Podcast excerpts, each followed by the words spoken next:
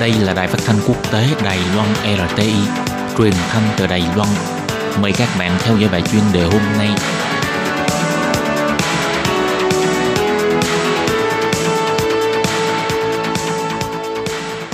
Thúy Anh xin kính chào quý vị và các bạn. Chào mừng các bạn đến với bài chuyên đề ngày hôm nay.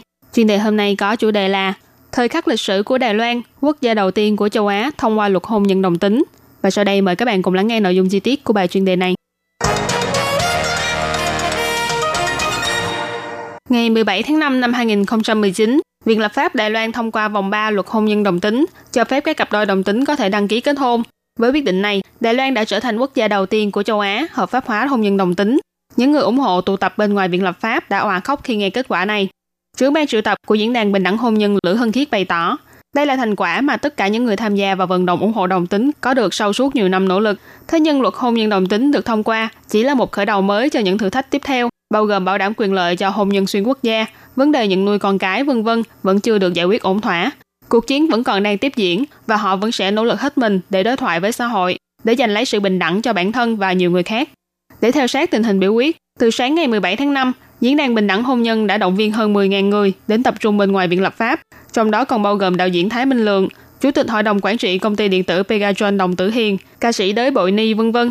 Khi nghe tin Thủ tướng Tô Trinh Sương tuyên bố luật thi hành giải thích số 748 của Viện Tư pháp đã được sửa đổi và thông qua, trên gương mặt lo lắng của gần 40.000 người ủng hộ tụ tập bên ngoài Viện lập pháp đã trở nên rạng rỡ. Họ cùng reo hò trong vui mừng và nước mắt. Tiết trời vốn âm u do trời mưa to vào buổi sáng, buổi chiều đột nhiên chuyển sang trời nắng và còn xuất hiện cầu vồng.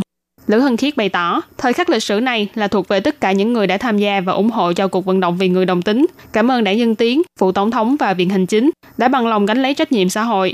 Đạo luật này được thông qua, chứng tỏ Đài Loan đã tiến thêm một bước về phía trước.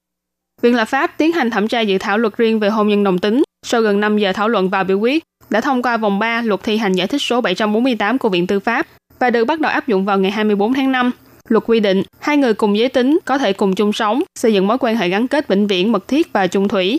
Khi xây dựng mối quan hệ được quy định ở điều thứ hai, phải có văn bản chứng minh được ký tên bởi hai người làm chứng trở lên, đồng thời đương sự hai bên phải đến làm thủ tục đăng ký kết hôn tại cơ quan quản lý hộ khẩu, theo ý của giải thích hiến pháp số 748 của Viện Tư pháp và luật này.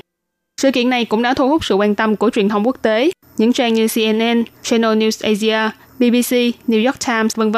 đều lần lượt đăng tải thông tin về luật hôn nhân đồng tính ở Đài Loan và cũng chính là luật hôn nhân đồng tính đầu tiên ở châu Á.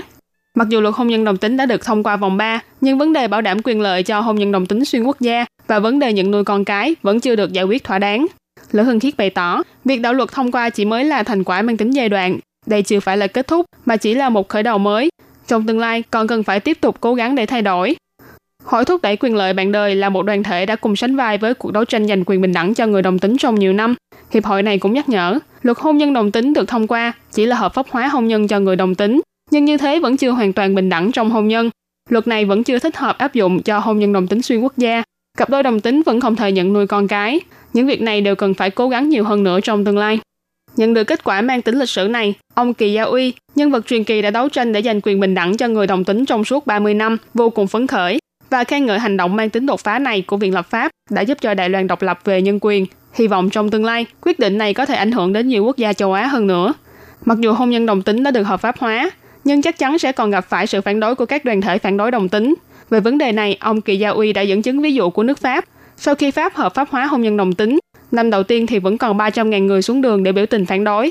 Thế nhưng số lượng người kháng nghị nhanh chóng giảm đi bởi vì xã hội đã tận mắt nhìn thấy được diện mạo chân thật của những gia đình đồng tính, họ không gây nguy hại gì cho xã hội.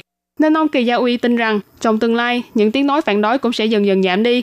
Và cũng tương tự như Lữ Hân Khiết hay những người vẫn luôn vững bước trên con đường ủng hộ quyền bình đẳng cho người đồng tính, ông Kỳ Gia Uy nói, ông sẽ không dừng lại mà sẽ tiếp tục đấu tranh trong tương lai. Đạo diễn nổi tiếng Thái Minh Lượng khi vừa nhận được tin mừng cũng đã vội chạy ngay đến bên ngoài viện lập pháp để cùng chung vui với những người ủng hộ. Ông Thái Minh Lượng bày tỏ, luật hôn nhân đồng tính được thông qua, xã hội sẽ không còn căng thẳng như trước đây nữa. Ông kêu gọi mọi người, bất kể là ủng hộ hay phản đối đồng tính, đều nên bao dung lẫn nhau, cần phải có thêm thời gian để cho những tiếng nói phản đối hiểu biết và chấp nhận. Điều quan trọng nhất là mỗi một con người đều phải học cách đối diện với cuộc sống của mình và nỗ lực để cho bản thân mình trở nên tốt đẹp hơn. Vừa rồi là bài chuyên đề hôm nay do Thúy Anh biên tập và thực hiện. Cảm ơn sự chú ý lắng nghe của quý vị và các bạn. Thân